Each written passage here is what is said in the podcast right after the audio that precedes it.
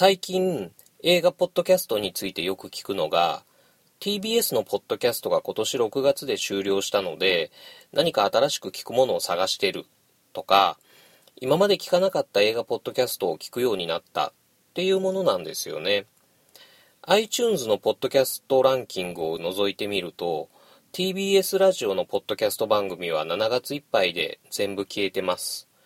テレビ番組映画部門というカテゴリーでは当時伊集院光の週末蔦屋に行ってこれ借りようという番組が不動のトップに君臨してたんですけれどもその終了の影響なのかランキングの変動が最近激しい状況になってて僕はその状況を面白いなと思ってるんです。ランキングの変動が激しいっていうことはたくさんの番組が人の目に留まるチャンスを与えられているっていう側面があるわけで僕自身最近ランキング上位に入ったっていうことで聞き始めた映画ポッドキャスト番組もいくつかあります。またランキングの変動が激しいっていうことはその数ある番組の人気度が拮抗しているっていうふうにも言えるわけでどんな番組を聞いてもそれぞれの個性があって面白い番組も実際多いっていうことになってます。でさらにすごくタイミングがいいなと思うのは今多くの映画ポッドキャスト番組が「シン・ゴジラ」を取り上げてるんですけれどもそれぞれの映画ポッドキャストがどういう切り口でどういう話をしてくれるのかそれを聞き比べてみることで自分が面白いと思うポッドキャスト番組を選ぶためのすごくいい基準になるんじゃないかなと思います。映画好きな人々にとって映画ポッドキャストっていうメディアはこれからもどんどん面白くなっていく分野だと僕は思ってるんですけれどもまたその辺の詳しいお話は無人島映画論でそのうち特集してみようかなと考えています。この無人島キネマもそんな映画好きな人々をつなぐツールになれるといいなと思いつつぼちぼちやっていきたいと考えています。それでは始めていきましょう。無人島キネマ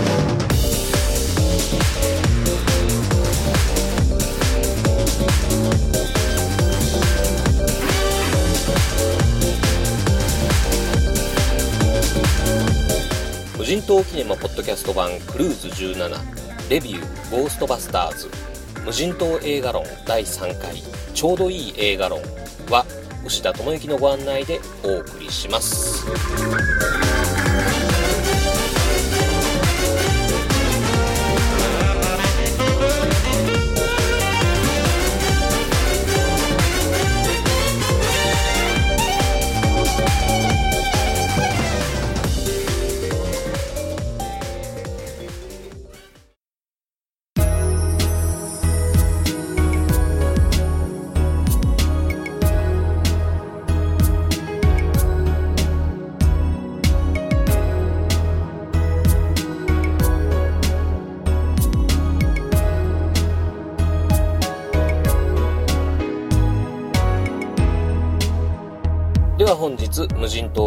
上陸する作品は「ゴーストバスターズ」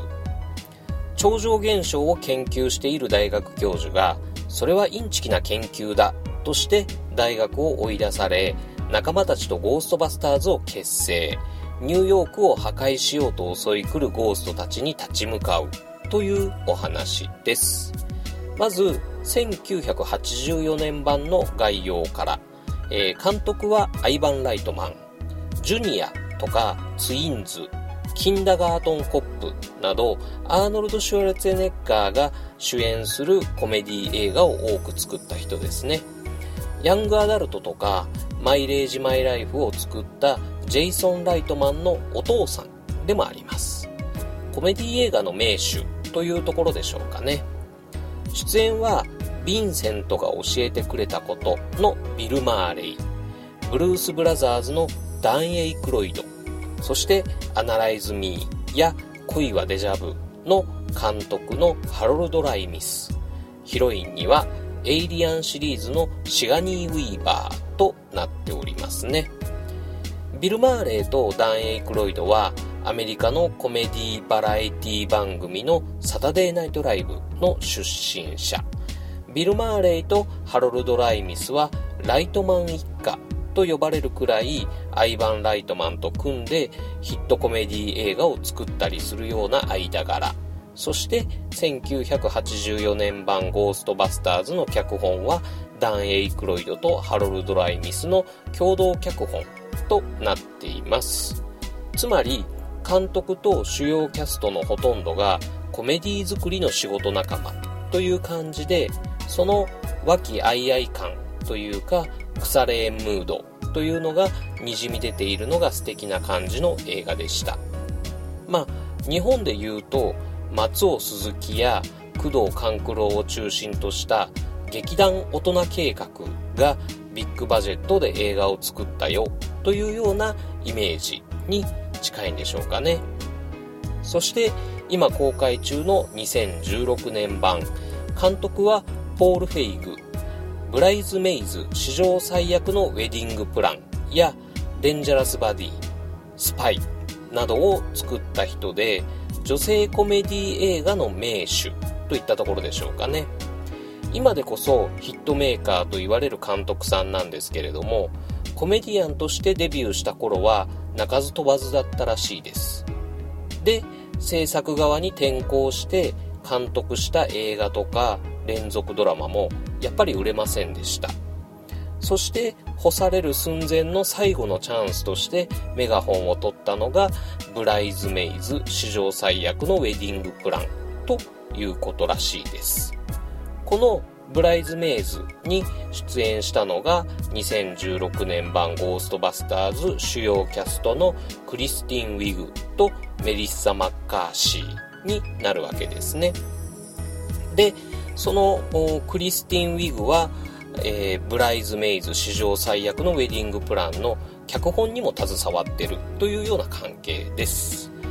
まあ、えー、このクリスティン・ウィグとメリッサ・マッカーシーも同じ劇団出身者というような間柄になっていて、まあ日本で言えば劇団ワハハ本舗の久本雅美と柴田理恵というような感じなんでしょうかね。その他のゴーストバスターズメンバーのケイト・マッキノン、レスリー・ジョーンズは先ほど出てきたサタデーナイトライブの現役キャストになっています。つまり監督と主要キャストのほとんどがコメディ作りの仕事仲間というような感じでその和気あいあい感というか腐れ縁ムードというのがにじみ出ているのが素敵な映画でした。2016年版と1984年版映画の成り立ちっていうか生い立ちがとてもよく似ていますよね。2016年版は1984年版のリブート作品っていう形になっていますけれども受け継いでいるのは物語とか設定だけではなくってアメリカンコメディ特にサタデーナイトライブの系譜をしっかりと受け継いだ作品っていう風になってるわけですね。つまり2016年版ゴーストバスターズはゴーストバスターズというネームバリューに乗っかって適当に作られた作品ではないっていうことです。そんな2016年版ゴーストバスターズ。じゃあ僕牛田にとってはどうだったか。僕にとってはちょうどいい映画でした。このちょうどいい映画っていう分類については後半の無人島映画論でお話ししますけれどもここではとりあえず怒りのデスロードやシン・ゴジラのようにガツンとくる感動はないけれどもターミネーター・ジェニシスのようにしょぼぼーんとなる映画ではないというくらいのちょうどいい映画。っていう表現にしておきましょうかね。まず残念だった点を先に挙げてみると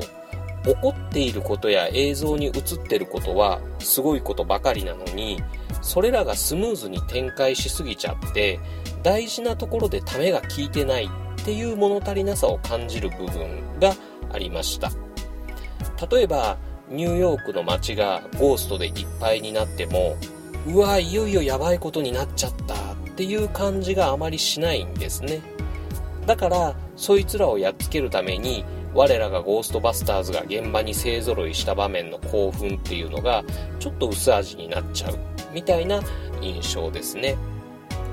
でもそういうのは逆に言えば話のテンポが良いっていう風にも言えるわけでそのスピード感を重視した演出だったんじゃないかなっていう風にも言えるかもしれません。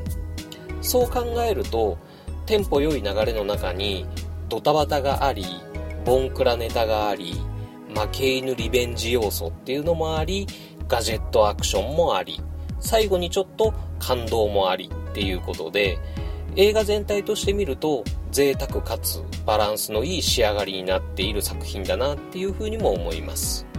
そしてそれを締めくくるエンドロールもすごく気持ちのいい演出でした。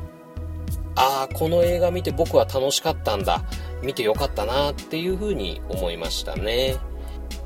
夏休みのお祭り映画とかデートムービーとしてはもう間違いなくおすすめの作品です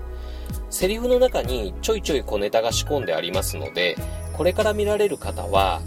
ジョーズ、パトリック・スウェイジ、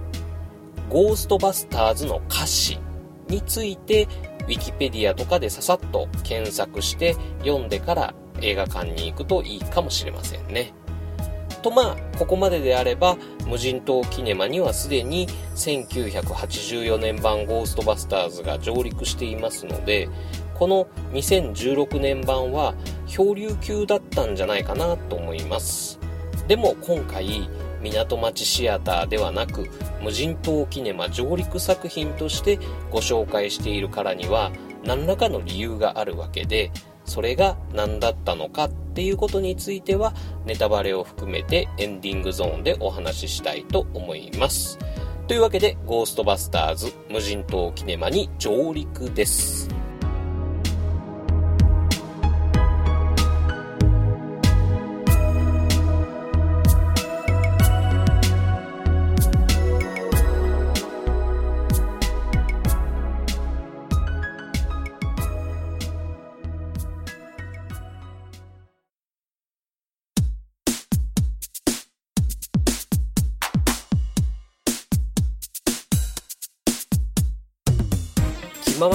映画を語る場所映画語り酒場無人島パブ略してハッシュタグ島パブのコーナーです。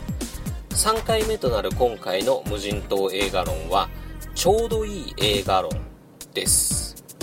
ちょうどいい映画というのは僕牛田が勝手に作った分類なんですけれども泣かない興奮しないさほど感動しない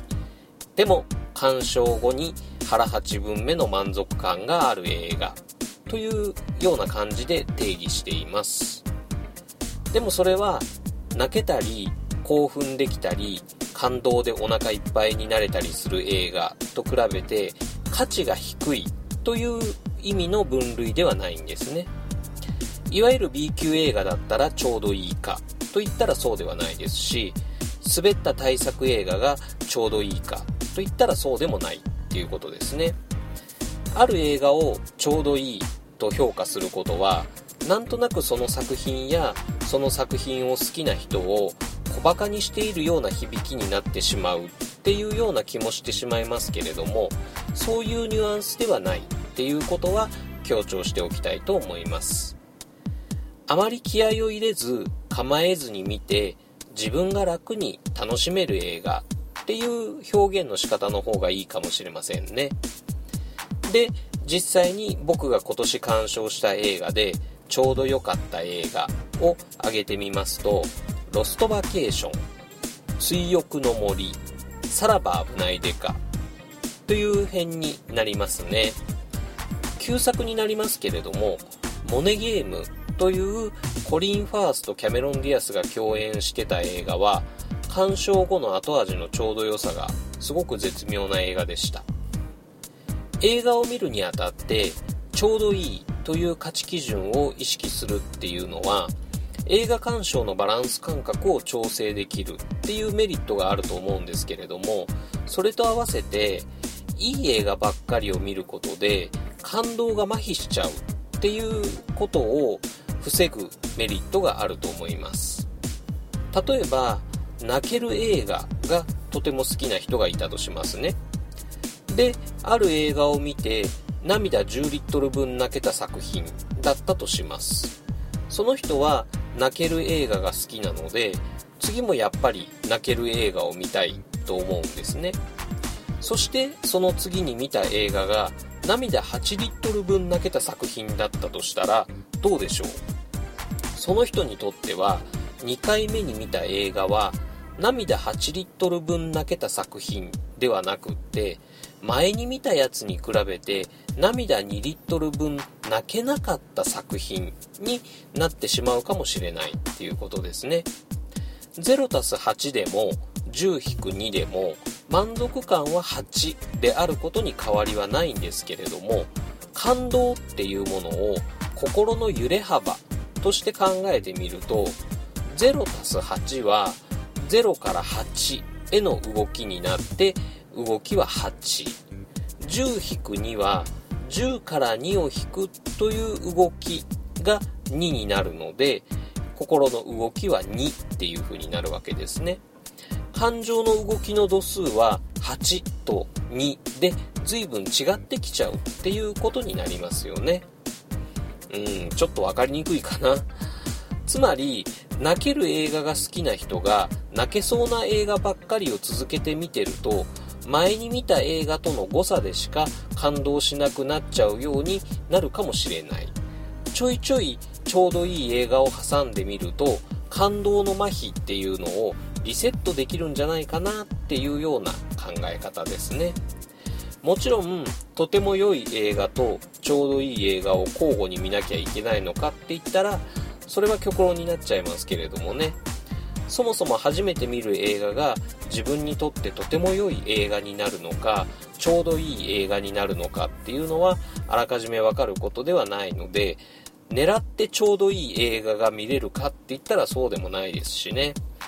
その時見た映画がたとえとてもいい映画じゃなかったとしてももしかしたらそれは自分にとってちょうどいい映画なのかもしれないっていうような価値基準を持っておくのはいいことなんじゃないかなっていうふうに思っています。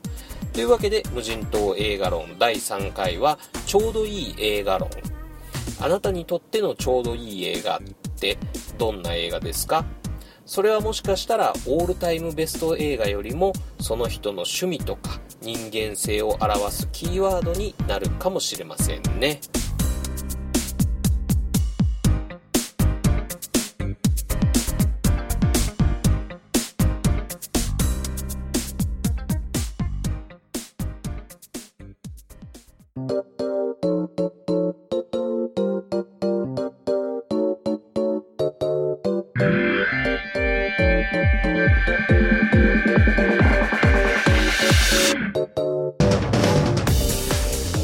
エンディングです。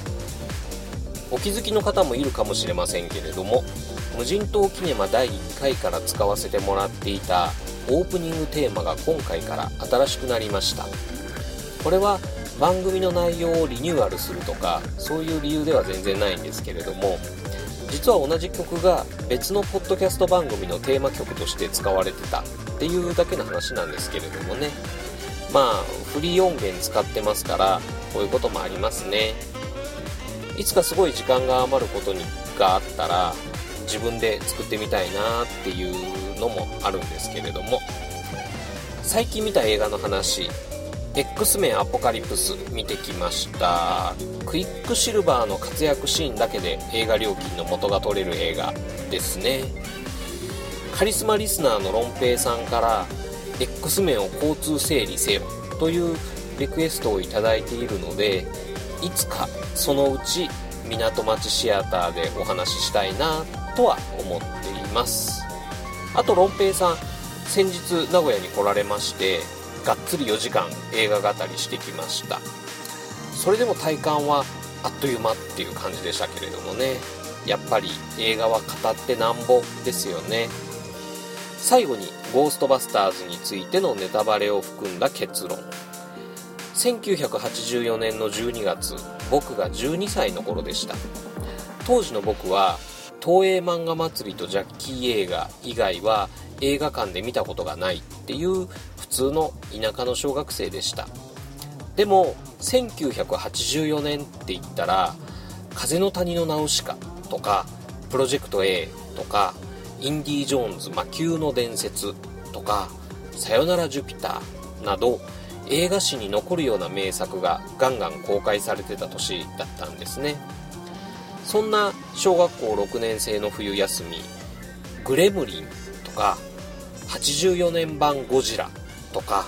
迷いに迷ってごく限られたお小遣いの中で1本なら見に行けるじゃあ何を見に行くかということで選んで見に行った映画がゴーストバスターズでした。そんな12歳の僕が満員の映画館で見たゴーストバスターズはピッカピカのヒーロー映画でした。